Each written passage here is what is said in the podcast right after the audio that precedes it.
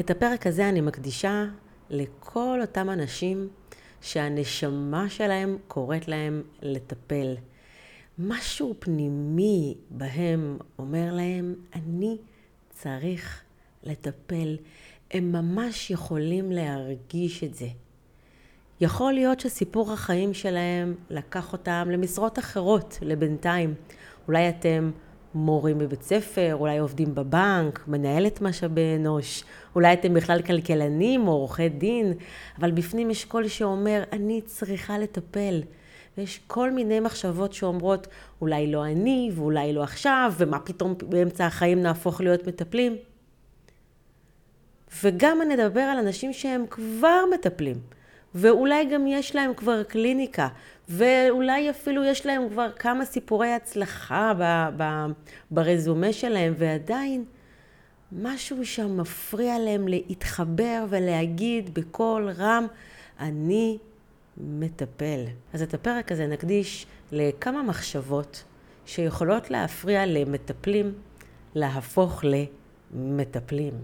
אז לפני שנתחיל אני אציג את עצמי, אני שלי ואני מטפלת בקליניקה שלי ומורה של מטפלים. בתוכנית הליווי של מטפלים אני אוספת איתם את הכלים הפורמליים שהם למדו, אלה שמקבלים עליהם תעודות, ביחד עם הכלים הלא פורמליים.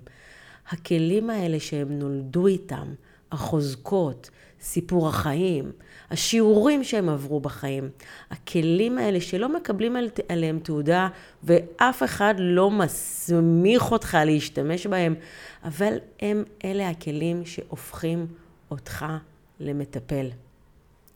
בתפיסה שלי הכלים הבלתי פורמליים הם אלמנטים חזקים מאוד בהוויה הטיפולית שלנו, ומבחינתי איתם אנחנו נכנסים לקליניקה הרבה לפני הכלים שמקבלים עליהם תעודות. אני זוכרת שלי היה שלב מאוד ארוך, שבו כבר הייתה לי קליניקה והיו בה לא מעט סיפורי הצלחה. ועדיין היה לי לא קל להגיד, אני מטפלת. איזושהי יראת קודש של המקצוע לא אפשרה לי להגיד את הדברים ברור. כזאת אני, יש לי יראת קודש מהמקצוע שלי. זה אולי עשה לי את החיים קשים מכל מיני בחינות וגם להרבה מאוד זמן, אבל מבחינות אחרות אני יודעת בוודאות שזה אפשר לי את המקצועיות והמקצוענות שיש לי היום. אז יאללה, בואו נתחיל. אז נתחיל עם השאלה, מי הסמיך אותך? מי הסמיך אותך? מי מסמיך אותך? אז מי הסמיך אותי? המורה שלי? ומי הסמיך אותו? המורה שלו, ומי הסמיך אותו? המורה שלו, והמורה שלו, והמורה שלו. נלך אחורה ונלך אחורה ונגלה שאנחנו מגיעים לבן אדם הראשון שאף אחד לא הסמיך אותו. היה את הראשון הזה שהסמיך את עצמו. ומכיוון שאני לא מכירה אותו, אני לא יודעת להגיד לכם אם זאת הייתה הסמכה טובה או לא. אבל אני לוקחת בחשבון שבכל תחום, ולאו דווקא בתחום הטיפול, יש את החלוץ, את הראשון, את זה שאף אחד לא הסמיך אותו, אף אחד לא נתן לו תעודה, אף אחד לא אמר לו, הרי אתה מוסמך. הוא המציא את התעודה, הוא היה הראשון. תחשבו על זה, זה נכון לגבי כל תחום. וכשאני חושבת על זה, חלוץ לא חייב להיות שייך למאה הקודמת או לאלף הקודמת. אפשר להיות חלוץ גם היום. אז השאלה הזאת, מי מסמיך אותך, היא, היא שאלה חשובה והיא שאלה שגם יש בה טריקים. ונכון שיש היום מין דיבור כזה שכל אחד ממציא שיטה וכל אחד נהיה בעל שיטה, והאמת שזה לא בדיוק נכון, כי לא כל אחד ממציא שיטה. יש אנשים שממציאים שיטות, או יש אנשים שמרכיבים שיטות, אמ, אבל לא כל אחד, וזה לא כל כך הרבה, וזה גם לא אומר שהשיטות שהמציאו הן טובות, ושהן גם באמת יחזיקו מעמד. זה אומר שאנשים מנסים לעשות ניסוחים שונים ומשונים לדברים, ולנסות לראות אם זה יעבוד, ואני חושבת שבגדול זה נכון להיות מסוגל לבחון דברים ולנסות לעשות טוויסטים, ולאו דווקא למחזר את מה שהראשון שהסמיך יצר. כשאנחנו חושבים על הסמכה, אנחנו יכולים להסתכל על העבר שבו לכל מקצוע היה את הכבוד שלו, ואנשים כדי להיות מוסמכים היו משמשים שולייה ובמשך שנים הולכים אחרי או ליד המנטור שלהם, וככה, תוך כדי הם היו לומדים את המקצוע ואת העומקים שלו. לדרך הזו יש הרבה יתרונות, יש לה גם חסרונות. ובכל אופן, אם אני מרוצה מזה או לא, לא כך מתנהלים הדברים היום. היום אנחנו לא נהיים מוסמכים מלהיות שוליה.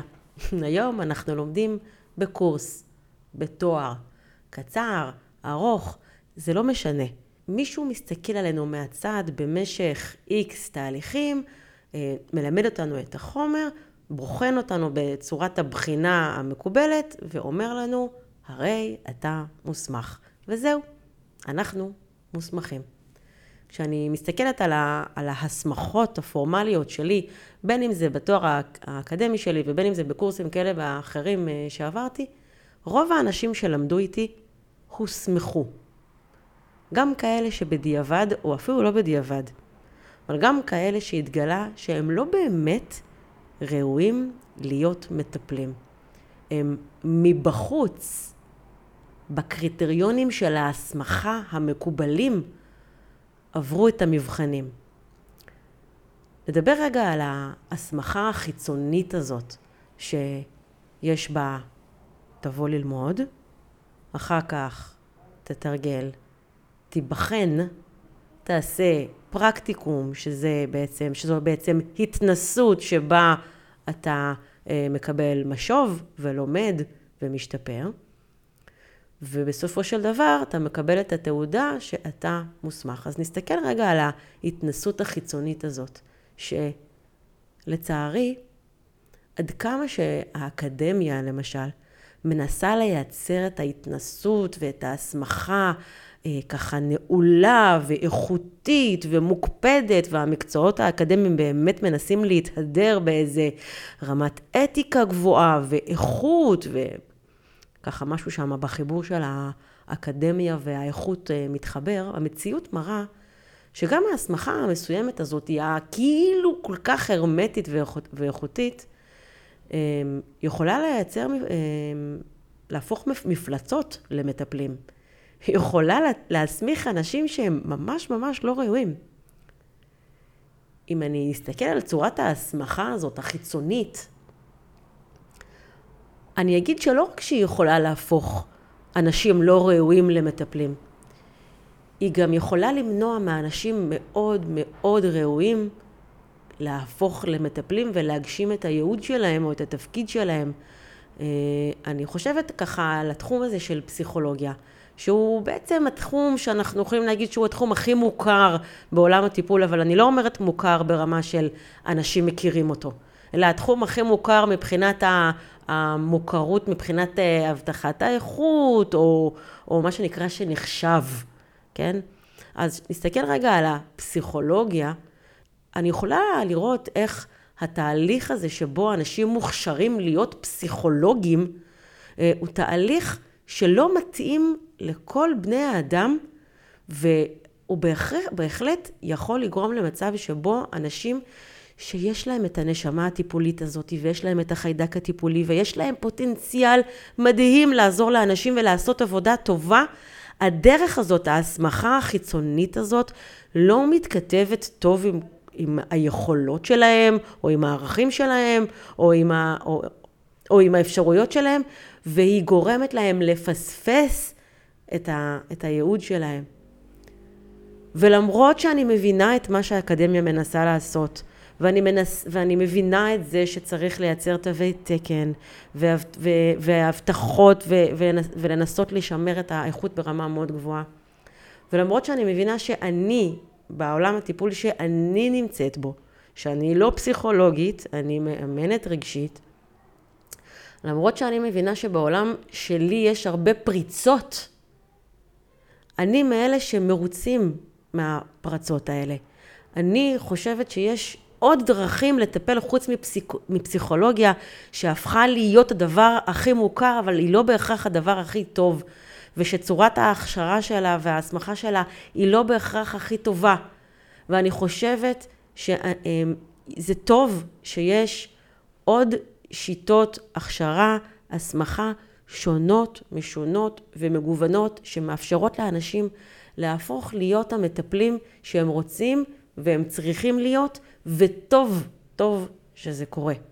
אני אתחבר רגע למילה אה, מטפל, ואני יכולה להבין למה לאנשים מסוימים יש בעיה עם המילה הזאת לטפל. לכל תחום יש את המילה שלו.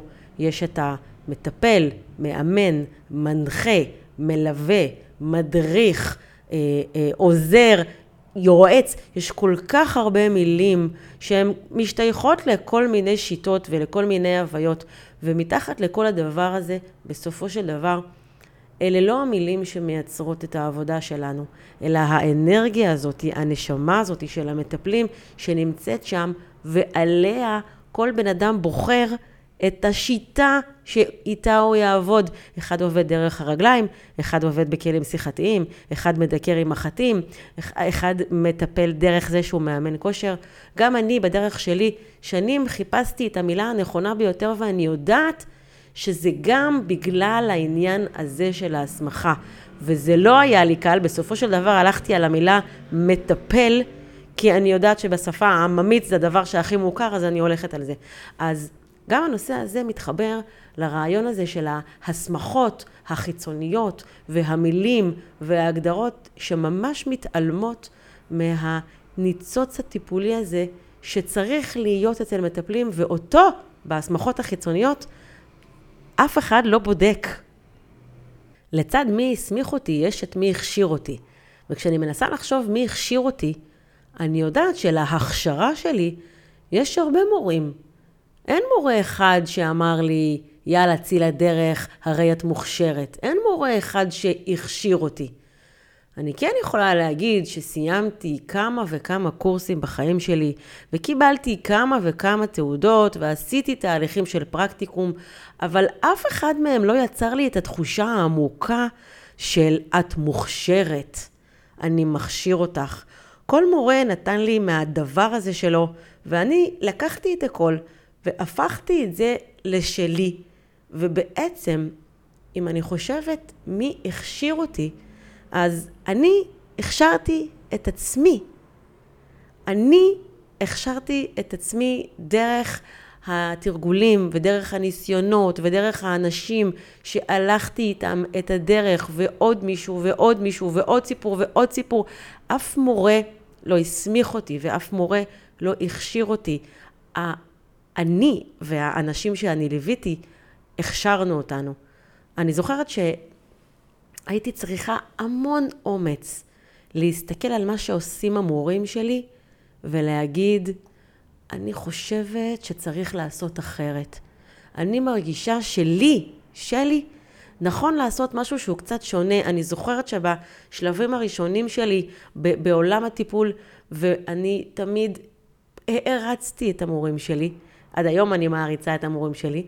אמ, אני זוכרת שהיה לי את השלב הזה שהסתכלתי על המורים שלי ואמרתי, אם אלה המורים וככה הם מלמדים, אז ככה זה צריך להיות. ואני זוכרת את חיווטי הנפש ואת הקרבות הפנימיים שהייתי, שעברתי עד שהגעתי לזמן הזה, שיכולתי להגיד, זה טוב, זה טוב, זה טוב, אבל לי יש משהו אחר. ולכן אני, מהמקום הזה יכולה להגיד לכם, שאם יש משהו שמכשיר אותי, אתכם, אותנו להיות מטפלים, זה האומץ שלנו ללמוד מכל המורים שלנו ולהפוך את הדברים לשלנו ולהתנסות ולדעת שההכשרה היא לא תעודה, היא לא סיום קורס, היא גם לא סיום פרקטיקום, גם אם אתם תעשו פרקטיקום, עשר שנים. זה, ההכשרה עוברת דרך לבחון את הדברים דרך העיניים שלכם ולהסכים למצוא את הדבר הזה שלכם. אני מסתכלת על הדבר הזה גם היום כשאני מורה. האם אני יכולה להסמיך מישהו? האם אני יכולה לחתום על כל אחד מהתלמידים שלי? האם אני חותמת על כל אחד מהתלמידים שלי? האם אני יכולה לדעת בוודאות, או המורים שלי שהסמיכו אותי, האם הם יכולים לדעת בוודאות מה קורה בתוך הקליניקה שלי, גם כשלמדתי את התארים, את התואר האקדמי שלי, או גם, האם המורים שלי באמת יכולים לחתום על כל דבר שאני עושה? התשובה היא לא. ולכן, כמורה של מטפלים, שעוזרת להם לקחת כלים וגם נותנת להם כלים, אני לא מסמיכה. אני מלמדת את מה שאני יודעת. אני מלמדת הכי טוב שאני יכולה. אני לא יכולה לדעת בוודאות מה כל אחד הבין. אני לא יכולה לדעת בוודאות מה כל אחד יעשה עם הדברים בקליניקה שלו. ואני מפצירה באנשים שאני מלמדת לחשוב בצורה עצמאית. לבדוק אם מה שאני אומרת מתיישב להם. להיות אחראים על העבודה שלהם. להיות מסוגלים לשלב דברים ולחשוב מה הדבר שנכון להם, ולא לצאת מנקודת הנחה או מהצורך הזה, שאני מאוד מבינה אותו, שמישהו חיצוני, אני במקרה הזה, אסמיך אותם. יש לי, בכל פעם שאני פותחת מחזור של כיתת מטפלים, אנשים שואלים אותי אם זו תוכנית הכשרה, אם זה קורס הסמכה, מאיפה יש תעודה, ובכל פעם אני אומרת את אותה אה, תשובה. אני לוקחת את כל ניסיון העבודה שלי אה, בקליניקה, שמדובר בלא מעט, ש... לא מעט שנים, ולא מעט תהליכים, ולא מעט אנשים, ולא מעט כלים, ולא מעט מורים שצרובים בי ובידע שלי, אבל אני לא מסמיכה. אני מלווה אתכם בזמן שאתם מכשירים את עצמכם, וזאת האחריות שלכם לא רק לרכוש ידע, אלא גם לעבור את ההתפתחות האישית של מטפלים, שאדם צריך לעבור כדי להפוך להיות מטפל, וזה חלק שהוא מאוד מאוד חשוב. אני מדברת על הנושא הזה כי אני יודעת שיש לא מעט אנשים שכשהם חושבים על לצאת לדרך עם קליניקה, הם מרגישים לא מספיק. לא מספיק טובים, לא מספיק מקצועיים, לא מספיק יודעים, והם מנסים להיות מספיק על ידי הוספת עוד ידע, עוד כלי, עוד uh, תעודה, עוד מורה שיגיד להם, הנה, אתה מוכשר. אבל אני חושבת שאחרי שלמדת כלי אחד, אחד, צריך להתחיל לעבוד עם הכלי הזה. במסגרת התחומים שנכון לעבוד איתו, ועם ליווי מקצועי, ועם המון אחריות. אבל אחרי כל כלי, כדאי להכשיר את עצמך בכלי הזה, ולא לעבור לכלים הבאים מתוך מחשבה שעוד כלי ועוד כלי יהפכו אותך ליותר מוכשר או ליותר מוסמך. כל כלי מייצר את ההכשרה, כל כלי מייצר את הביטחון, כל כלי שמורידים אותו מרמת הלמדתי לרמת השטח ולרמת הלהפוך את הכלי הזה שהמורה שלי לימד אותי לכלי שלי, זה מה שמייצר את המספיק טוב, זה מה שמייצר את ההסמכה האמיתית, זה מה שמייצר את התחושה העמוקה של ההכשרה, של אני מרגישה שאני יכולה לעבוד. ואני באמת חושבת שכדאי להפסיק, למטפלים אני אומרת, להפסיק לחפש אישורים והסמכות מבחוץ, ולזכור שזה לא מה שייתן להם את הביטחון, רק ההבנה שמי שמכשיר אתכם זה אתם. המורים נותנים לכם ידע, הם נותנים תעודות, אני לא יודעת להגיד בדיוק למה, ומי שמכשיר אתכם זה אתם. בתהליך ההכשרה שלכם, אתם לוקחים את הידע, אבל הוא צריך להשתלב ביחד עם הערכים, ביחד עם החוזקות שלכם, ביחד עם המניעים שלכם שמובילים אתכם להיכנס לקליניקה. כשאנחנו מגיעים עם המניעים הנכונים, ואנחנו בסקרנות, ואנחנו שואלים, ומרחיבים, ומתייעצים, ומעמיקים, זאת תוכנית ההכשרה הכי טובה שאני יכולה להציע לכם. בואו נדבר עוד קצת על תעודות. אז איזה תעודות יש לכם? אני רואה למשל בשיווק של מטפלים. פסיכולוגית, עובדת סוציאלית, מעבדת רגשית, מאסטר NLP, אנשים מתהדרים בתעודות שלהם. אז תדעו שהתעודות שלי, התעודות שלנו, לא מעניינות את המטופלים שלנו. גם כשאני הולכת לרופא מומחה, אני לא הולכת בגלל התעודות שלו. אני הולכת בגלל ההמלצות שקיבלתי עליו. ואני באופן אישי חושבת שזה ממש מסוכן להסתמך על תעודות. ואני אומרת את זה עכשיו לקהל, לא רק המטפלים, אלא לקהל המטופלים. אני חושבת שמי שכשהוא רואה תעודה על הקיר הוא נרגע, זה לא טוב. תעודה על הקיר לא אומרת כלום. היא לא אומרת כלום, גם בגלל שדיברנו מקודם על תהליך ההסמכה הזה, שהוא תהליך הסמכה שהוא לא בהכרח איכותי. וגם בגלל שהיום כל כך קל לזייף תעודות. זה עצוב לי להגיד את זה, אבל זה נכון. ואני חושבת שהתעודות שלנו לא מעניינות את המטופלים שלנו. מה שמעניין את המטופלים זה הניסיון שלנו וזה ההכשרה שצברנו לאורך הדרך. זה מזכיר לי את הימים שלמדתי רפלקסולוגיה.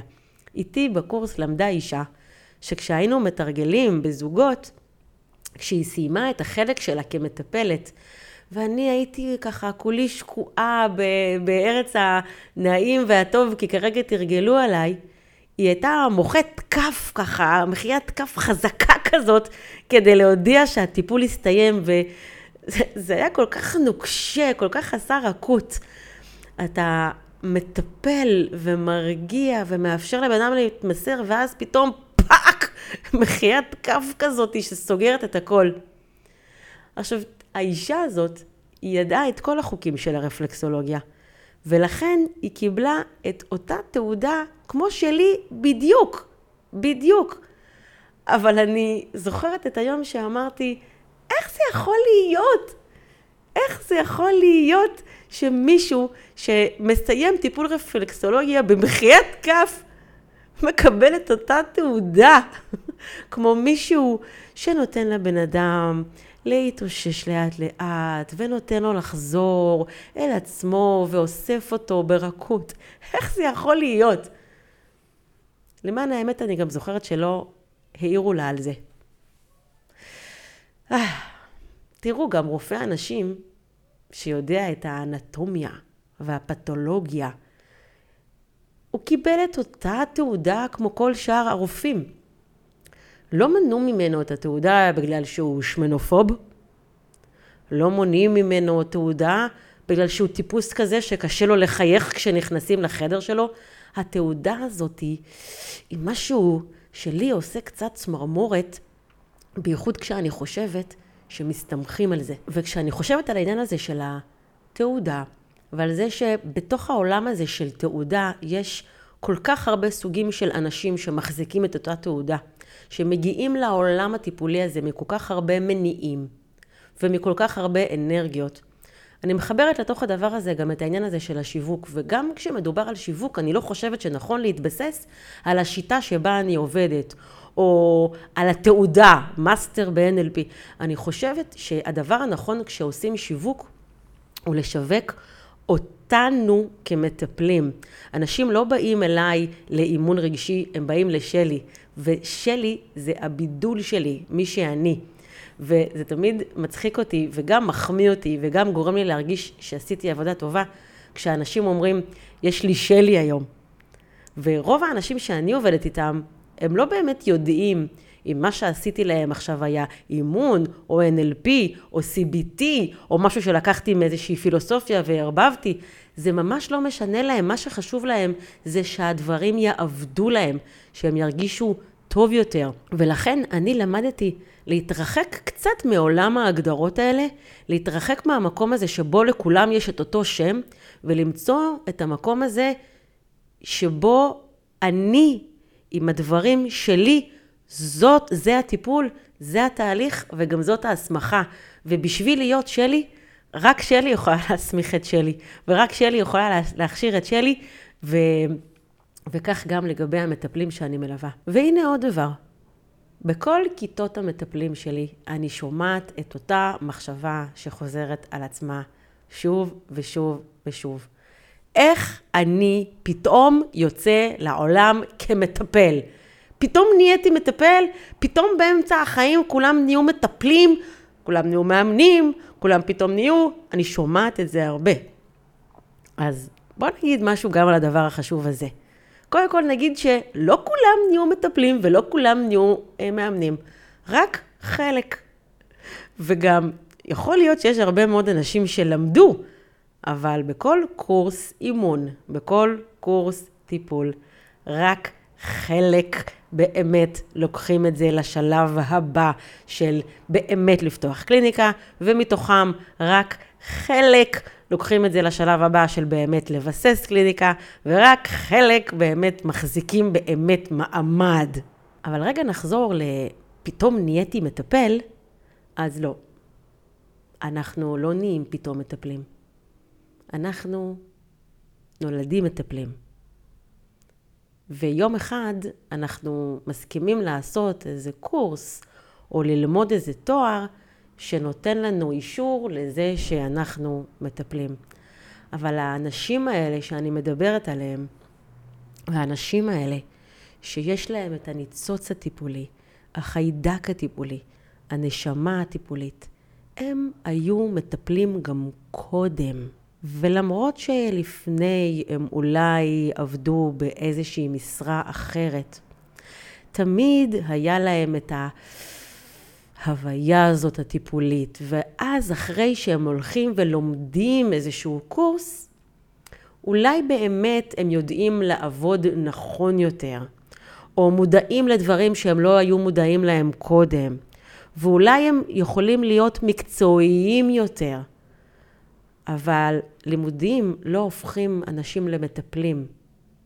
רק האנרגיה הפנימית הזאת של המטפל, ואיתה, מי שמטפל יודע, איתה אנחנו נולדים.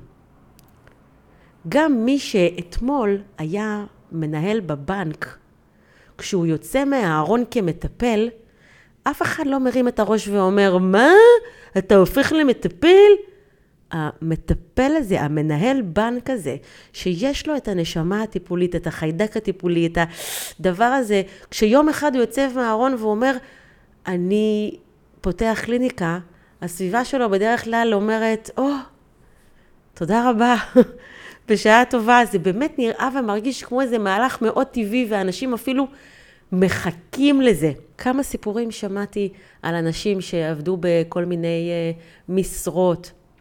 ואתם יכולים לראות איך זה, אה, יש מורה שיש לה את הנשמה הטיפולית הזאת, ויש מורה שלא, ויכולים לראות את ההבדל, למרות שאין לה קליניקה.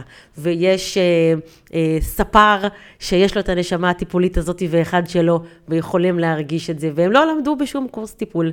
ויש את מנהל הבנק, ויש את הכלכלנית, אה, אה, ויש את עורכת הדין, שהם לא למדו שום כלי שפותח להם קליניקה, אבל הם כבר היו שם מטפלים.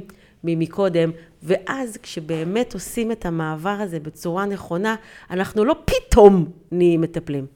אנחנו פשוט יוצאים החוצה מהארון עם הדבר הזה ונותנים לזה שם, נותנים לזה נוכחות. אותי מדהים לראות שיש לא מעט אנשים שפשוט יוצאים לעולם עם ההכרזה, הם מטפלים. מה שנקרא, למדתי איזה קורס, יאללה, פותח קליניקה, למדתי איזה משהו, יאללה. אבל המטפלים האמיתיים, האיכותיים, אלה שבאמת באו מתוך רצון אמיתי לעזור, לא כאלה שהולכים לטפל כדי לסגור איזה אישו של אגו עבור עצמם, אלא אלה שבאמת מרגישים בעומק את חרדת המקצוע וקודש העבודה הטיפולית, דווקא להם קשה להגיד שהם מטפלים. למען האמת, כשאני מלווה מטפלים, ואני כבר יודעת, אלה ש... קשה להם לצאת לדרך, אלה שקשה להם להגיד אני מטפל, אלה שתמיד מרגישים לא מספיק, דווקא הם הסוג הנכון. וההפוך, אלה שיאללה, קל, קל, לפותח, הם לא מהסוג הנכון. וראיתי את זה שוב ושוב ושוב. מטפלים מהסוג הנכון מבינים שצריך לעבור דרך. צריך לעבור התפתחות אישית.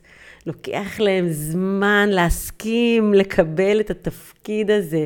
זה כל כך מקסים לראות את זה. ואם נחזור רגע לשאלה שדיברנו מקודם על הכשרה של מי מכשיר, ואם אני חותמת על כל התלמידים שלי, אם יש דבר אחד שגורם לי אה, לעמוד מאחורי תלמידים שלי, או אם יש דבר אחד שגורם לי להמליץ על תלמידים מסוימים שלי, זה סימן האיכות. אם יש להם את חרדת המקצוע הזאת, את הסקרנות, את הצניעות, את הענפה המקצועית, את ההבנה שהם לא יודעים והם באים ללמוד, זה הדבר שמבחינתי הופך אנשים למטפלים הכי, הכי, הכי טובים. אני זוכרת שלאורך הדרך שלי כמטפלת, מדי פעם הגיעו אליי לקליניקה אנשים שראיתי איך הם צריכים להפוך להיות מטפלים. זה היה מקסים, ואני ידעתי שבדרך שאני עובדת איתם, אני לא רק עוזרת להם עכשיו להתמודד עם בעיה, אני גם לאט לאט מחברת אותם לרעיון הזה שנמצא להם בפנים, עוזרת להם לראות את זה, להתחבר לזה, להבין שגם הם יכולים ולהגיד שגם הם רוצים. ואנשים שעשו איתי תהליך בקליניקה, שהיום הם מטפלים, זה אחד הדברים הכי מרגשים ש, שיש לי. ובכיתות המטפלים שלי, כמעט בכל מחזור, יש מישהו שנחשף לעולם הזה דרך הקליניקה שלי. אחרי שעברו, ככה, אחרי שעברתי מהאנשים באחד על אחד בקליניקה וכבר התחלתי ללמד בכיתות גדולות, אז כבר ראיתי יותר ויותר את האנשים האלה שהם רק באו ללמוד קורס, להתחבר לרעיון, הם רק באו ללמוד כמה דברים שלעזור לי בבית, לעזור לי להיות אימא טובה, ואני זוכרת שאני כבר ראיתי הרבה לפניהם שהם הולכים להיות מטפלים. עוד הרבה לפני שהם בכלל הסכימו להגיד את זה. אני כבר אמרתי, אה, היא הולכת להיות מטפלת, הוא הולך להיות מטפל. בשלב מסוים אפילו הבנתי שזה אולי אחד התפקידים שלי, להראות להם את זה, לילד מטפלים. וכשאני מדברת עכשיו, אני מדברת על אילנה, ואורטל, ויונית, ומירב, ושיר. ותסלחו לי כל אלה שלא אמרתי את השם שלכם, זה לא כי אני שכחתי, אלא רק כי אני לא יודעת אם מותר לי להגיד, אבל יש איתי כל כך הרבה אנשים שראיתי עוד לפני שהם בכלל ראו, ראיתי את הנשמה הטיפולית שלהם ועזרתי להם להתחבר לדבר הזה. ואני מספרת את זה לא רק כי אני כל כך גאה בעצמי, אלא כי אני יודעת שהמטפלים האמיתיים, לוקח להם זמן להסכים להפוך למטפלים. לוקח להם זמן להסכים לשאת את התיק הזה על הגב. לוקח להם זמן עד שהם אומרים, אני מתמסר. ואם אתם מרגישים שיש לכם ידע ויש לכם תעודות, ויש לכם אפילו אולי קליניקה, ואולי אתם גם כבר מלווים, אבל עדיין משהו בכם עוד לא לגמרי מרגיש למטפל, תדעו שזה רק עניין של התפתחות אישית של מטפלים. זה אך ורק הדבר הזה. לפני שנסיים את הפרק הזה, אני רוצה להתייחס לעוד משהו שאני רואה היום בשוק. לא מזמן ראיתי שיווק של קורס מטפל בכיר.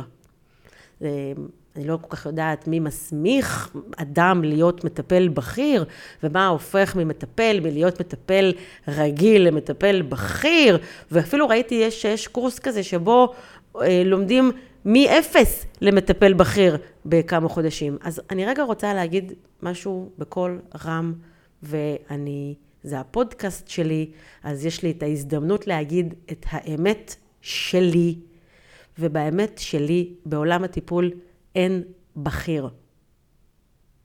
אין דרגות ואין מעמדות. ובתפיסה שלי, מטפל אמיתי לא צריך להיות בכיר. יש מטפל. הבכיר הזה, אני שומעת אותו, ואני באוזניים שלי שומעת איזשהו צורך של אגו.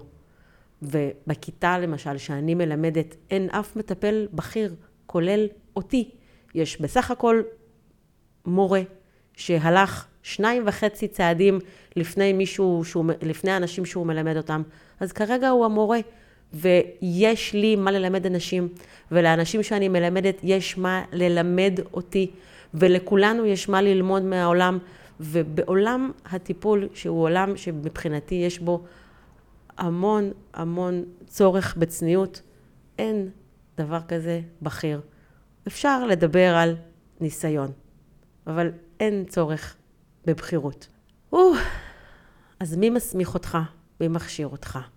מי נותן לך את האוקיי? מי שולח אותך לדרך? מאיפה מטפלים נולדים, נולדים?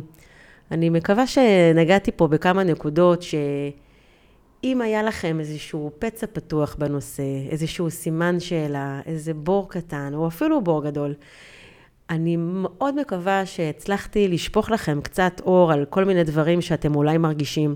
אולי אתם עוד לא יצאתם לדרך עם קליניקה, ואולי אתם כבר עובדים בקליניקה, אבל אולי אתם מכירים גם את הדבר הזה, שאתם עוד לא. והמסר שלי הוא שתנו לעצ... לעצמכם את ההכשרה של עצמכם, תנו לעצמכם את ההסמכה של עצמכם, תנו לעצמכם את הזכות להיות ה... המאשרים של עצמכם כמטפלים. אני יודעת שהמטפלים האמיתיים, המטפלים האיכותיים, לא ייתנו לעצמם תעודת הסמכה חסרת אחריות. לא ייתנו תעודת הכשרה שלא מבוססת. הם יסתכלו טוב טוב על השטח, יסתכלו טוב טוב על התוצאות, יסתכלו טוב טוב על האנשים שהם מלווים. ורק אז, רק אז, הם יוכלו להסתכל במראה ולהגיד, או, oh, עכשיו אני מטפל.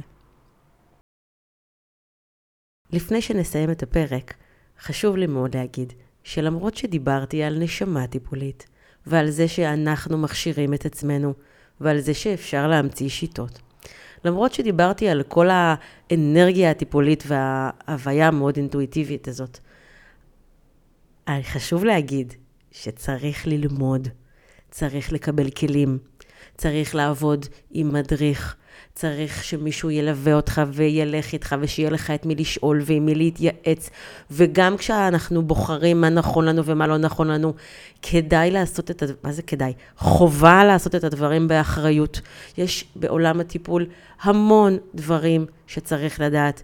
יש המון פסיכולוגיות עמוקות שצריך להכיר, ומכירים אותם לאט לאט, ומכירים אותם גם לאורך הדרך, ומכירים אותם מכל מיני מורים, ובכל מיני מצבים. אה, לא סתם לימודים של טיפול הם הרבה מאוד זמן. אז זה באמת לוקח שנים עד שאנשים מרגישים שהם באמת, באמת, באמת, באמת מוכשרים.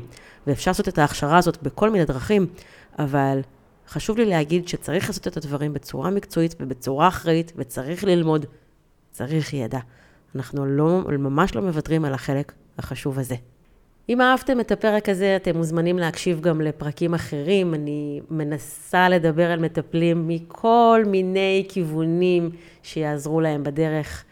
אני אשמח אם תסמנו את הכוכבית הקטנה הזאת בפלטפורמה שאתם מקשיבים לפודקאסט, כדי שתוכלו לעקוב אחריי. אם הפרק הזה תרם לכם ואתם חושבים שיכול לתרום לאחרים, אני אשמח אם תשתפו אותו. יש המון דרכים לשתף. ואם יש לכם שאלות, אני אשמח אם תשאלו אותי, אני מאוד שמחה לשאלות. ואם יש לכם בקשות לפרקים או לנושאים שאתם רוצים שאני ארחיב ואני אעמיק בהם, זה מאוד מאוד ישמח אותי. אז כל מה שנשאר זה רק לכתוב לי במייל, בוואטסאפ, בפייסבוק. מאוד קל להגיע אליי ואני מאוד מאוד שמחה לדבר עם כולם. ואם הפרק הזה תרם לכם, בבקשה תספרו לי. זה הכי, הכי, הכי, הכי מכשיר אותי. להתראות בינתיים.